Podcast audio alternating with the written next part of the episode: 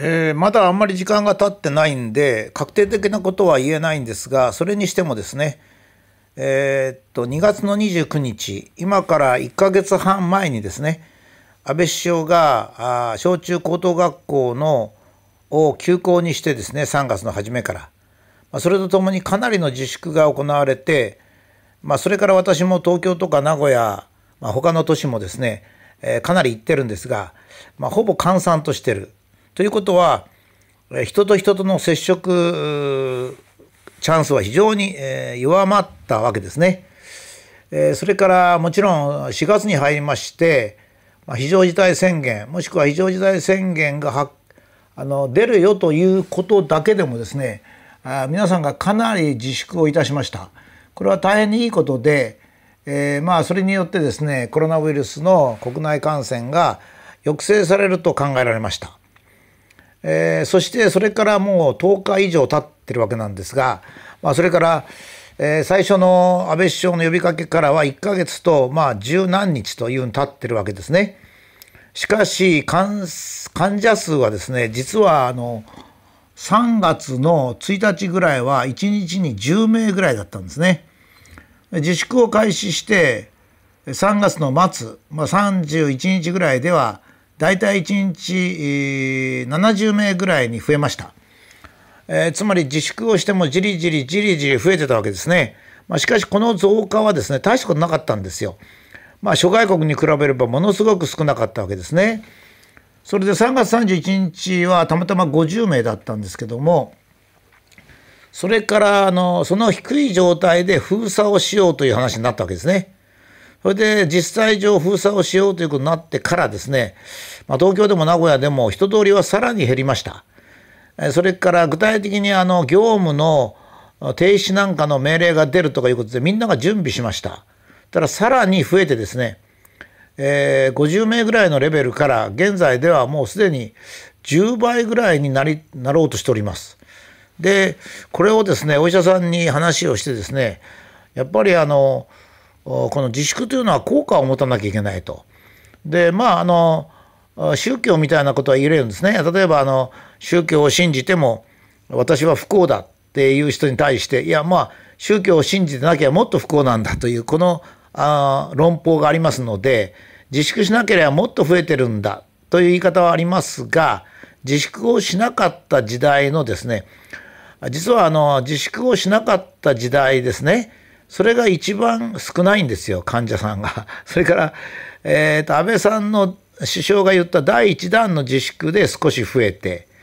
第2弾で各知事がですね、えー、自粛を呼びかけてからは急速に増えてるわけですね。でこれに対してお医者さんの反論はですねいやまだあの自粛してから、えー、扇風機があるからというふうに言われるんですが実は扇風機っていうのはですね最長で12日なんですね。最長でですよ。それで、えー、念のために14日取るんですね。これはですね、例えば海外から来た人が国内に入った場合、その場合はですね、データっていうのは一番長い人に大体焦点を合わせるので、まあ、14日は家から出ないでくださいって言うんですね。だけども、こういった患者数がどのくらい出るかっていう時はですね、平均値ですね。大体平均値っていうか幅を言えば3日から6日と言われておりまして、まあ、中心値は5日ぐらいかと。まいうふうに言ってますので、えー、っと潜伏期を5日としますとですね当然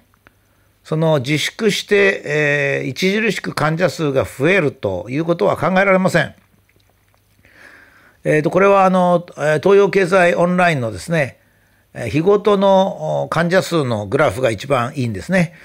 あのヤフーなんかだとか厚生労働省出してるような累積グラフって何の役にも立ちませんのでもうやめてほしいんですけどね。まあ、とにかくそういうことなんです。えそれしてもう一つはですね、え医療関係者の感染ですね、これはまあいろんなところ、まあ、慶応病院もそうですし、台東区の病院もそうですし、それから九州の方でもそういう病院がありました。それから院内感染もすごく多いんですね。医療関係者と院内感染が多いってことは、別にあの医療関係者は僕たちは避難しようとしてるんじゃないんですよ。これもね、お医者さんに言うとね、相手がカッときちゃうんですよ。そうじゃなくて、感染ルートをちょっと間違ってんじゃないかなって気がするんですね。つまり、えー、お医者さんにしても看護師さんにしてもですね、やっぱり自分がコロナの風邪にかかるの嫌なんですよ。っていうことは注意はしてると思うんですよ。注意のポイントが違うんじゃないかと思うんですね。これだけ医療関係者とか院内関係者が多いっていうことは、院内感染の関係者が多いってことは、やっぱり現在、医者を中心として考えている感染ルートに間違いがあるんじゃないかと、一応、本当はですね、僕なんか科学者ですからすぐ見直しますけどね、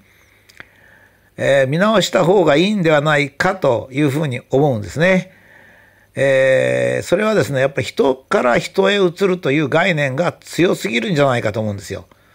人から人に移る。だから3密とか言って密集したところで、えー、密接にあの接接したらダメですよっていうのはまさに人から人に移るっていうのが前提なんですね。それから食事するとこに行っちゃいけないとか飲むとこに行っちゃいけないっていうのも相手が人から人に移ると思い込んでるんですよ。もしかしたら違うかもしれない。まだ分かりませんよ。あと10日ぐらい様子見ますが、これは病気なので、早めにちょっと言った方がいいと思って 取り上げたんです。私はね、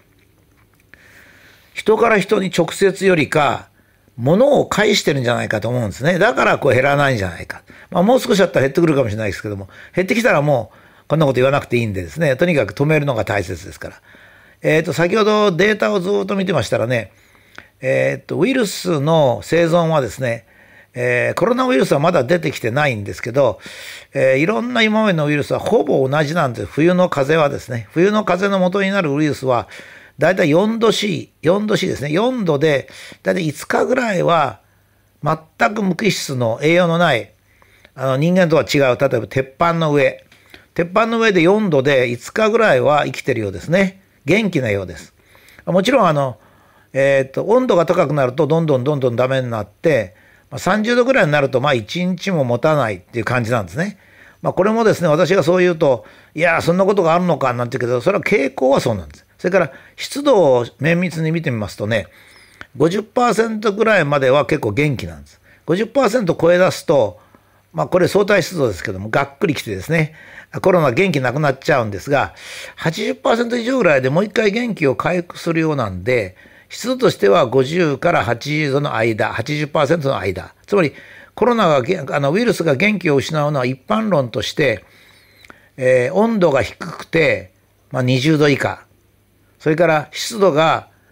えー、50%以下か80%以上。ここで元気だってことですね。で逆に言えば、コロナが弱るのは、温度が 20, 20度 C 以上。まあ、できれば25度以上。まあ、22度っていうのもデータがあるんですけどね。まあ、25度以上ぐらいならばかなりがっくりくると。しかも湿度が50から80%。まあ、こういった状況をですね、私たちの生活環境で作るということですね。それ以外は、物の表面で生き残ってるわけですよ。だからまず第一に私が危ないと思うのはトイレですね。水洗トイレ。これは自分はいいけど、前の人がコロナにかかってるとしますね。そして、例えば新幹線のトイレに入る。そして、えー、量を足して、蓋をしないで、蓋がないやつもありますからね。蓋をしないで流す。そしてあのね、トイレのあの、水流ってのは結構激しいからですね、私はですね、物理学から言えば、あれは、あの、部屋の天井まで届きますよ。あの、飛沫が。壁も全部届きます。それから、手洗いがあったら手洗いのノブにも全部つ、あの、つきますね。で人が出てからすぐ入ったら、まだ飛沫が浮いてる時に自分が入りますからね。わーっと吸いますよ。で、僕は、あの、そう思ってかなり前から、新幹線なんかでトイレ使う時は、えー、絶対物に触らないようにしてそーっと出ますそれでもかなりつくと思いますね、えー、それでそれが一つでトイレが極めて大きな感染源になってんじゃないかっていうふうに思うんですねそれは一回そのあのコロナウイルスにかかってる人が入って、えー、トイレを流す時に蓋をしないわーっと飛んで壁から何からに全部つくその状態で、まあ、すぐ入った人はすぐ感染する。それから、ちょっと置いて入った人も、あの、浮遊してるやつってのはね、なかなか落ちないんですよ。あの、雲が浮いてるのはなぜ浮いてるかっていうとですね、あれ、雲って水滴なんですよ。だ水滴だからすごく重たいんですよね。雨が降ってきて、雲から雨が降ってきて、それをバケツに取ってバケツを持とうとすると重たいでしょ？こんな重たいものがなぜ雲に浮いてるかって言ったら、あの、微粒子だからなんです。ちっちゃい水、水滴ってのは落ちないんですよ。だからまあ言ってみれば3時間も4時間も浮遊してる時あるでしょうね。だから前の人がトイレ行ってから1時間経ったから入ったって言ったってやっぱりダメなんですよね。だからまあできるだけトイレに入らない。まあ絶対おしめでもつけてりゃ大丈夫なんでしょうけど、まあそれは難しいでしょうけどね。それが第一だと思います。これはもうすごく気をつけた方がいいんじゃないかと私は思うんですね。それから第2はですね、容器ですよ。例えば、容器っていうか封筒っていうかそう言ってもいいんですけど、えー、っと、宅急便とか郵便物とか届けられる。もしくは、このところ、どうもスーパーなんか行ったら感染するかもしれない。つまりスーパー行ったら人対人で感染するんじゃないかと。実はそうじゃなくて、容器で感染してる可能性が高いわけですね。だって、感染してる人がその容器を触ったら、まあ簡単には5日生きてると思えばいいんですから。だから生鮮食料品なんか、あ間に誰でも一人でもその生鮮食料品を扱う人の中で一人でも、えー、ウイルスにかかってる人いたら、その人の手についている、もしくはその人がですね、人間ですから、やっぱりあの、ついつい咳をしたり、それからくしゃみしたりするかもしれませんよ。したら容器にバーッとつきますよね。それはまあ簡単に5日生きてると思えばいいんですね。家庭にそれが運ばれてくる、もしくは家庭に郵便物が運ばれてくる。平気でこう取りますでしょ。あれ、どうなんですかね郵便物、宅急便。それから何かを購入した時の容器。これやっぱりね、僕はね、できればね、アルコールか、えー、ジアン酸ソーダの噴霧でパッパッと表面やって、えー、ちょっとこすって、そしてあの、一応表面の菌を殺してから、まあ10分か20分か経ってから取り扱った方がいいでしょうね。ですから例えばレストランに行った時の感染の可能性はもしかしたらレストランの人に会うから感染するんじゃなくてレストランの中に厨房とか我々が会うのは接客する人ですからね厨房にいっぱいコックさんとかいろいろいるとするそのうちに一人でも感染者がいたらその人が触ったお皿に何かを盛ると、まあ、こういうことになりますからね。であのこれはですねどうして私こういうこと言うかっていうと先ほど言いましたように3月の1日までは、えー、ほとんど感染者がいなかったっていうか増えなかったんですよ。安倍まあこれは安倍さんが悪いとか知事が悪いとか言いませんよ。安倍さんが警戒を呼びかけてから1日に50人ぐらいになった。各知事が呼びかけてからまあ400人になった。だから大体10人が安倍さんが注意して50人になり知事が注意して400人になったわけですからやっぱこれは一応ね安倍さんが悪いとか知事が悪いんじゃないですよ。それから医療関係者の感染が多い院内感染が多いということを考えるとですね、えー、感染ルートをもうちょっと考え直した方がいいんじゃないか。で自分だけがもう助かればいいですから、まあ、とにかくとりあえず ですからまあ、このブログをお読みになった人はですね、ちょっとトイレと、それから購入されたり運ばれてくる容器ですね、封筒とか皿とか、なんかそういうものをですね、ちょっと見直した方がいいんじゃないかと思いまして、ブログを書きました。